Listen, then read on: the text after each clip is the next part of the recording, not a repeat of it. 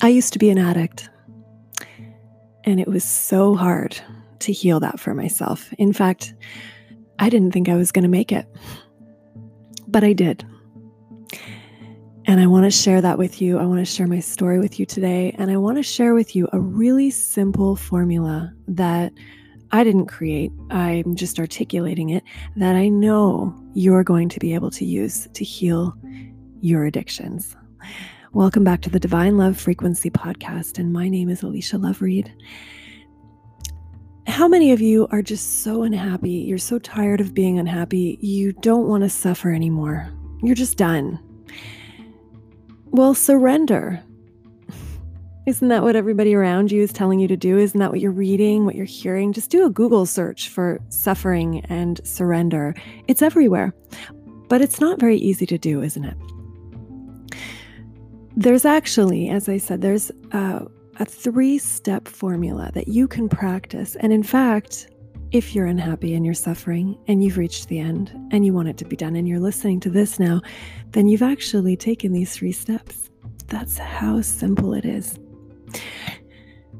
So what are we talking about here? Addictions. What kind of an addiction did I have? Well, I had an addiction to my suffering. It wasn't an addiction to something that felt good. Obviously, suffering does not feel good. But how is that an addiction? Well, just like we can become addicted to substances that make us feel good, it's part of that reward system in the brain, we can become addicted to any substance um, once it becomes a habitual thing. And thoughts, a thought that we think, if we think it often enough, becomes a habitual thought. And we create the chemicals associated with our thoughts. The brain produces whatever we're thinking about. So whether it's a positive thought or a negative thought, the body doesn't judge that. It just manufactures the chemicals associated with it. That's how we hear about people being addicted to drama or being addicted to love. They're addicted to the chemical, the emotional state associated with the thoughts that they're having, and they're recreating those for themselves. So if we're in a place of constant negativity, thought, belief system, we're going to talk about all of that today, we can become addicted to those chemicals. Um, I talked a little bit about Doctor Joe Dispenza, and I'm going to talk about him again today because he describes so perfectly how this actually happens in the body. And I'm going to paraphrase it, but go and seek out his content because he talks brilliantly about this and describes that he's a neuroscientist, so he understands the brain perfectly, and he talks about how we create our reality um, through our thinking, what, what it is that we do. But again, to paraphrase, our cells, physical cells in our body, now we're made up of how many trillions of cells, individual cells, so some of the cells in our body create receptors, like little fingers, for the chemicals of the emotions that our body, that our brain creates. If you have a habitual thought, you'll habitually create a chemical associated with the thought, and the cell creating the receptors for that chemical will make more and crowd out other receptors for other chemicals of thought. Do you follow me so far? So the cell is creating the receptor for that chemical, which means that they can receive it and integrate that chemical. So when you stop making that chemical, let's say you shift your thought, you have a different thought, now your brain's making a different chemical, the cell that has the more receptors for the, the original chemical associated with the negative thought isn't getting that chemical. So just like a human who's addicted to a drug will ask for more drugs when they don't get them, the cell will ask for more chemical.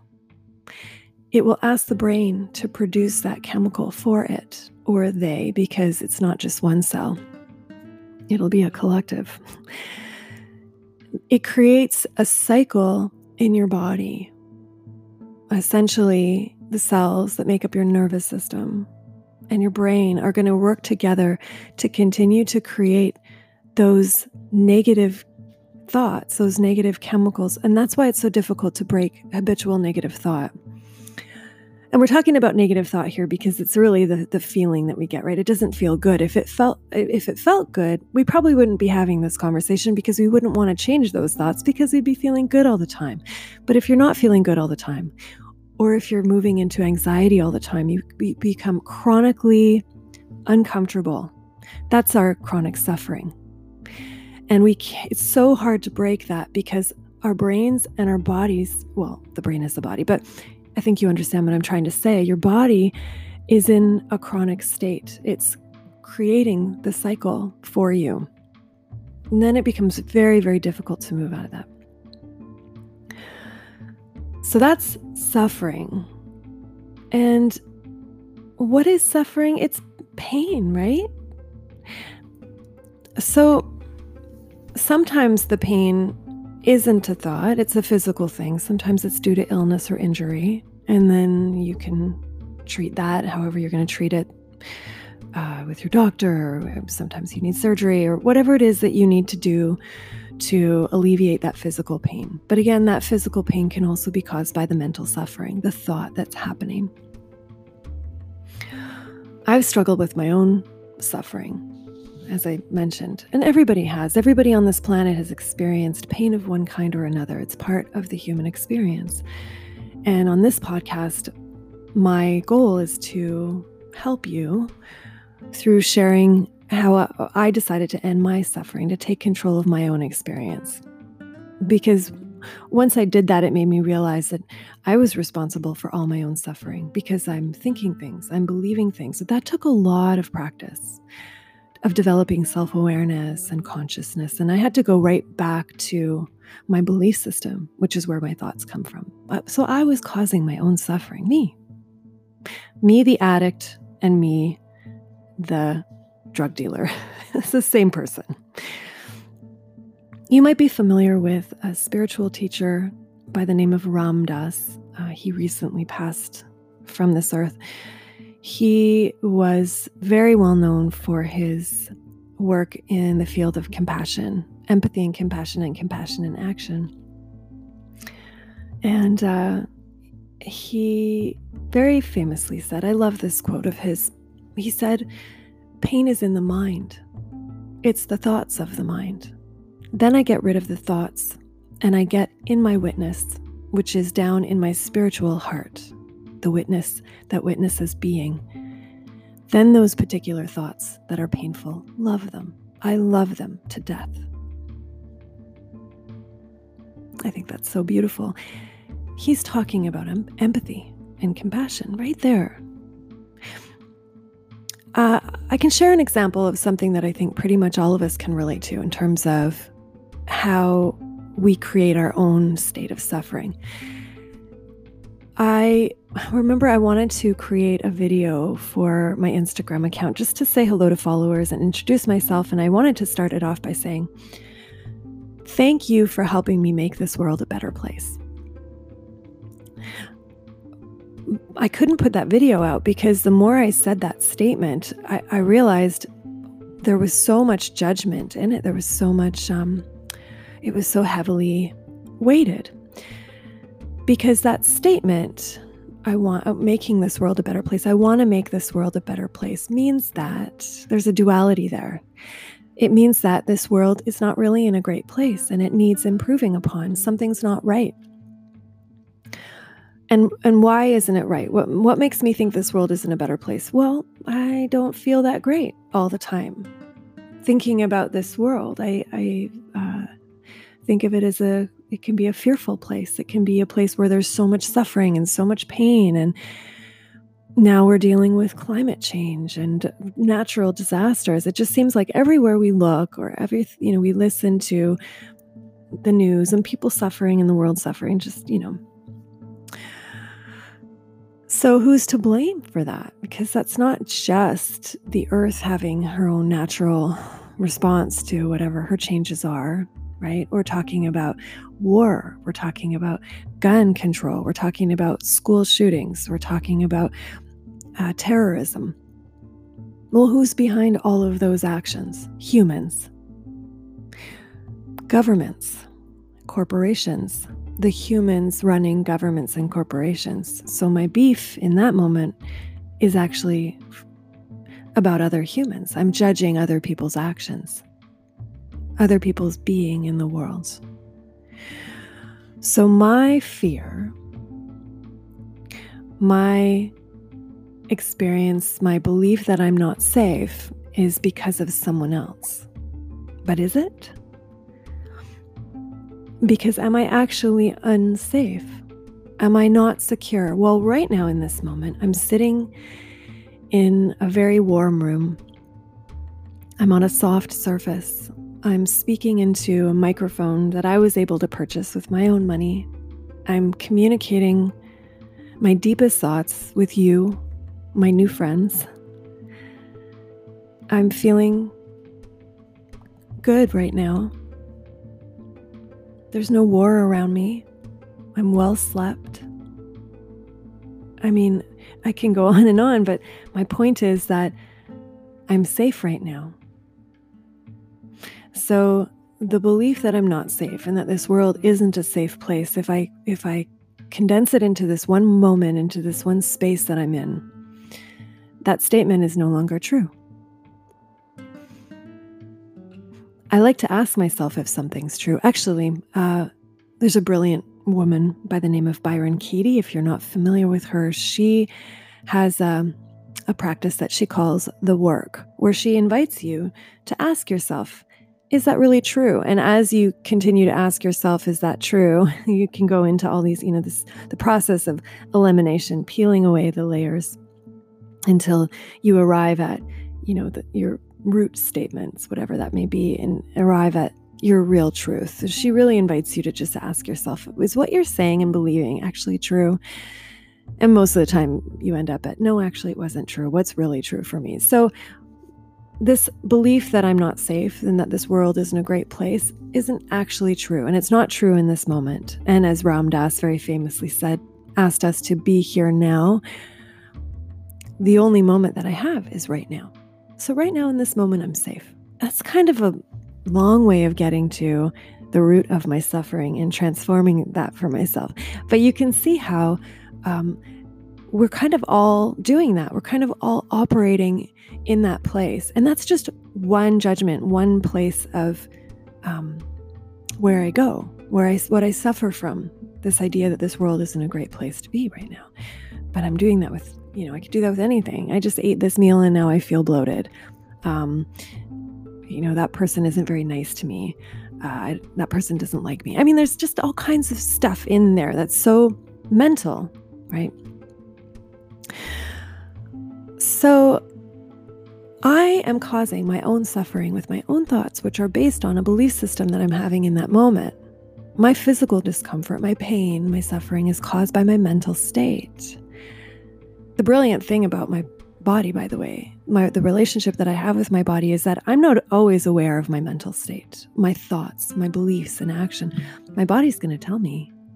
My body's going to create a state of physical discomfort if I'm not having a good thought or if I'm in a belief system that's going to cause me discomfort. That's a life tool, my friends, by the way. If you're not already aware of that, if you want to become aware of your own thoughts, check in with your body and your body will tell you, just like it'll tell you when you're having good thoughts, right? If you believe something good is happening, you're, you're going to feel it. So back to surrender. And you, obviously we know it's pretty challenging to change the thought, right? It's pretty challenging to change the emotional state, but we're being told everywhere, all over the place to surrender. It's so trendy. Remember I said, do a Google search for surrender and suffering. It's everywhere. Do you know why it's so hard to surrender to your pain? It's because that surrender, the word surrender, actually means that there is a fight, which means that there's resistance, tension. The Oxford Dictionary defines the word surrender as to cease, to cease resistance to an enemy or an opponent and to submit to their authority. So let me just go back to that idea that this world is not a good place to be. Whose fault is it when I'm in that belief system that I'm not safe? Somebody's fault. It's somebody else's fault. It's a government, a corporation, or a terrorist. A person and a situation is causing me pain in that moment. Do I want to submit to that enemy as my authority? Mm, no. No, I don't. Okay, but I've created my own thoughts based on my own belief system. Who am I really at war with? Who am I really fighting with? I'm fighting with myself. Oh, hmm. So in that case, then, if I'm going to surrender to the enemy, I'm going to be surrendering to myself, to my belief system. Okay, well, that seems a little clearer to me, but I still don't think that surrender is the word that truly applies to the alleviation of my suffering in this moment, because there's still a fight going on.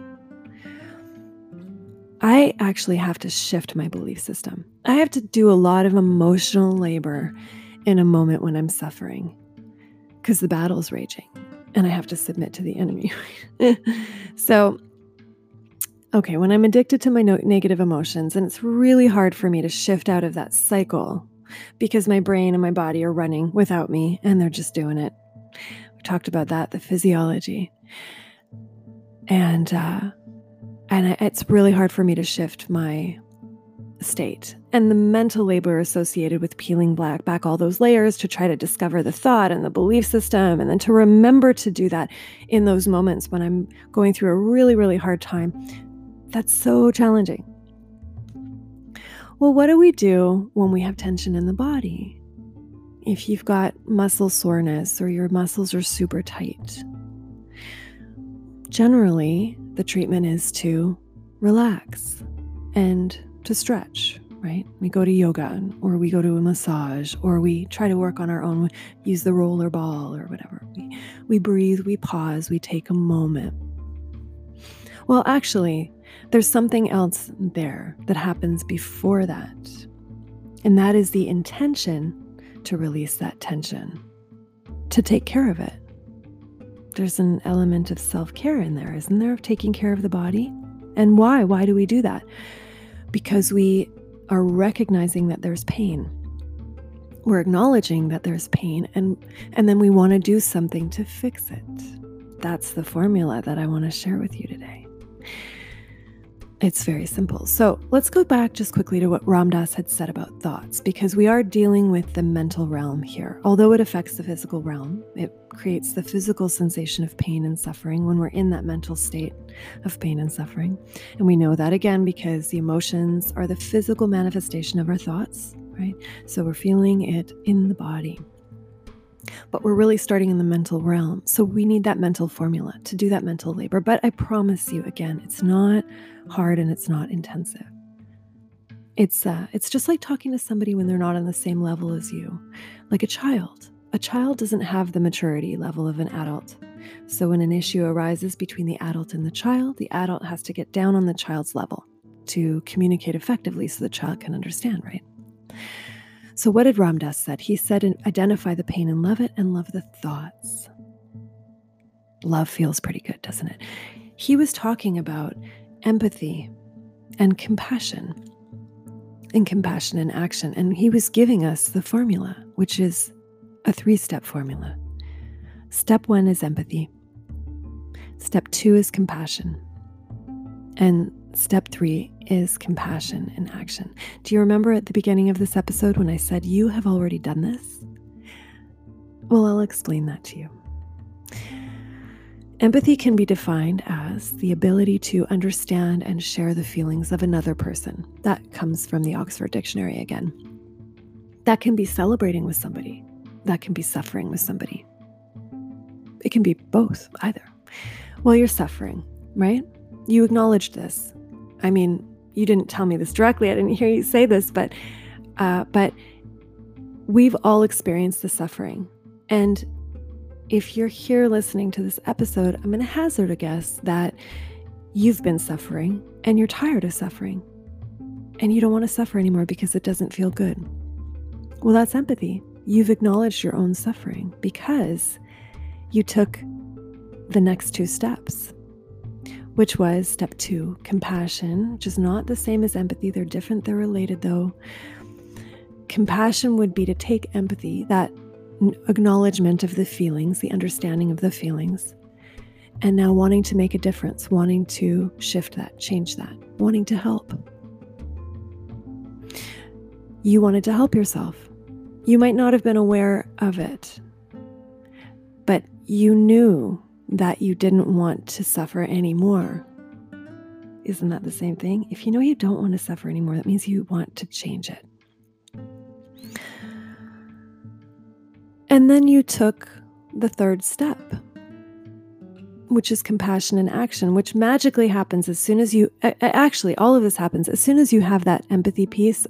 The next two steps happen pretty much on their own. But the compassion in action piece right now would have been you looked for something to help you shift your state of suffering. You're listening to this podcast. That's taking an action. So congratulations. You've already accomplished the first three steps. You've already moved into shifting that state for yourself. Compassion in action. I used to have a really hard time empathy, empath- empathizing with myself. See, I can't even say it. I was in so much self-judgment until I learned that I was responsible for my world. And I needed to have empathy for myself and compassion. And so in the beginning stages of my self-awareness leading into taking responsibility for my inner world, my beliefs and thoughts, my emotional state, I created an affirmation for myself. And it helped me. It helped me to, to do this work with myself. So I'll share it with you because I'd, I'd like to. I'd start by taking a really deep breath in and a deep breath out.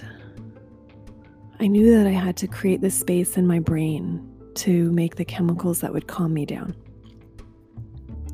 And even taking those deep breaths, by the way, helps your brain to start to create those chemicals. Your brain and your nervous system will respond to that.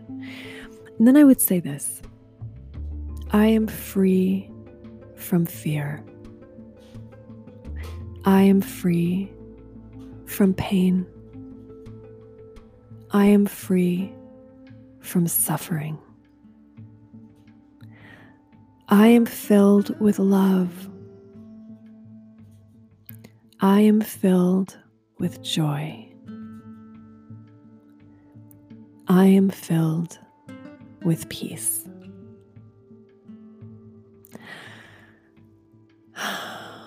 Even just saying that to myself helps my body. My body takes a deep breath. It's involuntary. My brain's responding. My body's responding. How do you hear when you feel that? Do you, do you, does it do anything for you? A little bit of relief. I used to use that affirmation with my daughter when she was small and she'd feel anxious, only I turned it into a you statement. So you are free from pain. You are free from suffering. And she loved it. I use the you. I think sometimes hearing somebody tell, I don't believe in you statements as we call them.